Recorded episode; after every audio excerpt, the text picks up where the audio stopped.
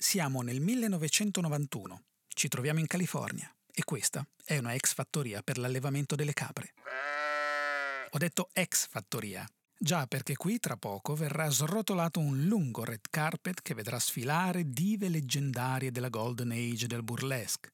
Sta per aprirsi la prima edizione di Mix Exotic World, praticamente il premio Oscar del burlesque, un evento destinato a durare 30 anni per celebrare e far riscoprire il nostro spettacolo preferito.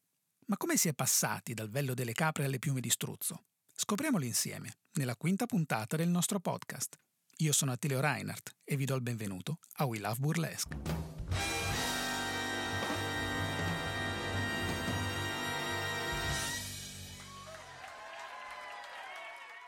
Negli ultimi anni, in tutta Europa, sono nati numerosi concorsi dedicati al burlesque. In Italia il primissimo è stato nel 2011 il Milan Burlesque Award, mentre il più conosciuto è probabilmente il Caput Mundi International Burlesque Award. Tutti figli, in un modo o nell'altro, di Miss Exotic World, o più correttamente Miss Exotic World Pageant and Striptease Reunion. Nato nel 1991, è diventato un appuntamento fisso annuale per le artiste, gli artisti e gli appassionati di burlesque di tutto il mondo. Ma com'è nato questo evento? Beh, facciamo un passo indietro, diciamo fino agli anni 50, quando una bella ragazza di nome Jenny Lee si esibiva come stripper nei locali americani.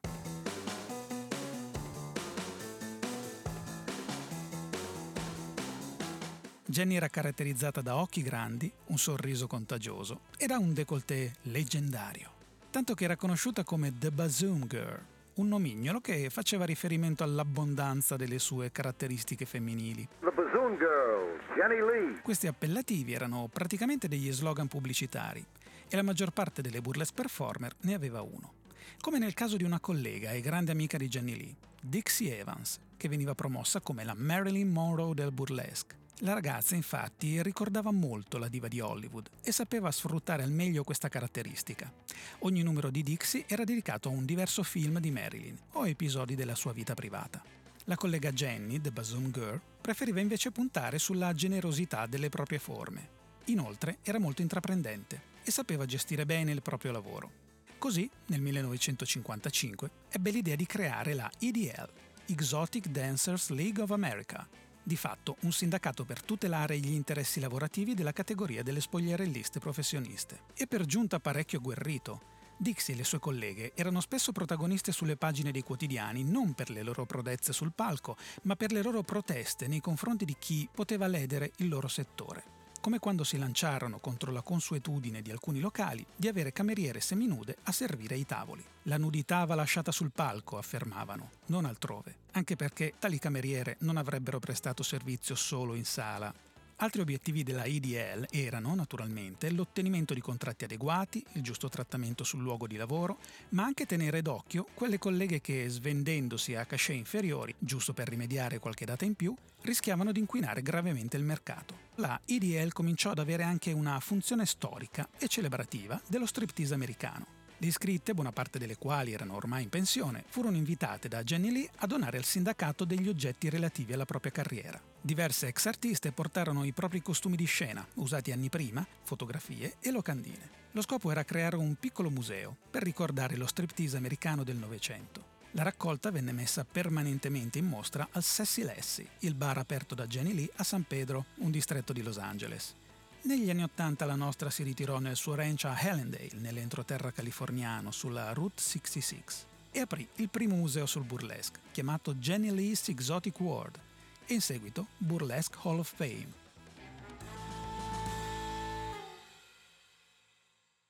Alcuni anni dopo, il 24 marzo 1990, Jenny morì.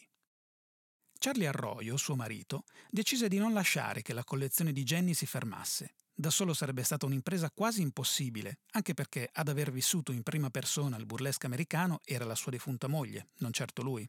Serviva una mano da qualcuno di fidato, qualcuno con esperienze comuni a quelle di Jenny e che avesse i contatti giusti con le colleghe e una grande passione per il proprio lavoro. La persona giusta poteva essere solo una, Dixie Evans, la Marilyn Monroe del burlesque.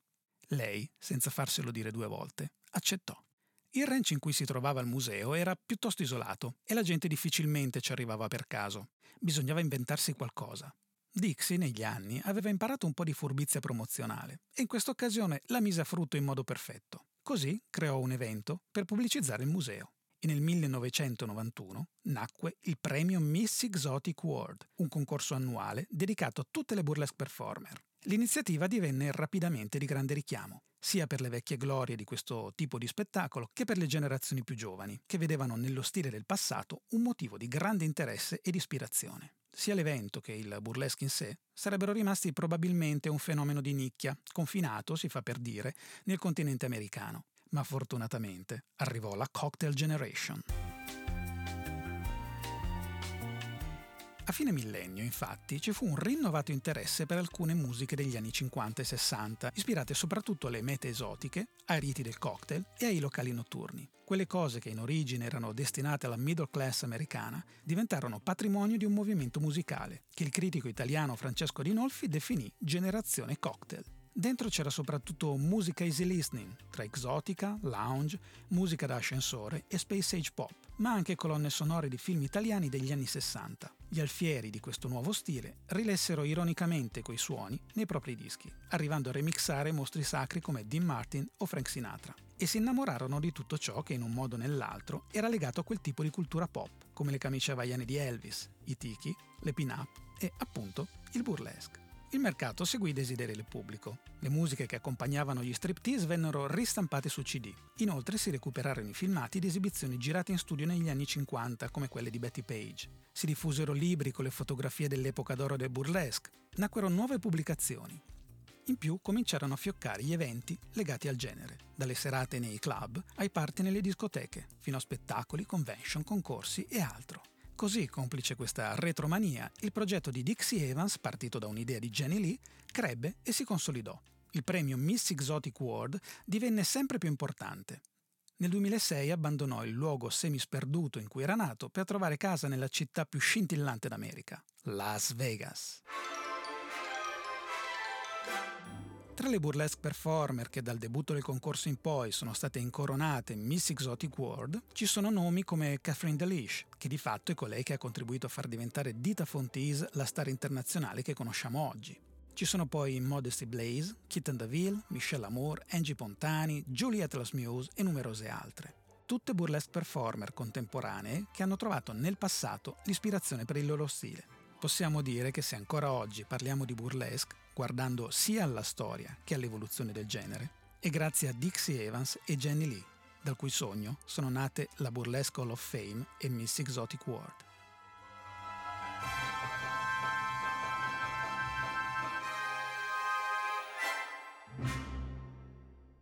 Se questo appuntamento con We Love Burlesque vi è piaciuto, vi invito a mettere un commento su Apple Podcast. We Love Burlesque è il podcast di burlesque.it il sito dove trovate tutto ciò che riguarda questa affascinante arte performativa, anche su Instagram e Facebook. Il sound design è curato da Alessandro Micale. Io sono Attilio Reinhardt e vi do appuntamento alla prossima puntata di We Love Burlesque.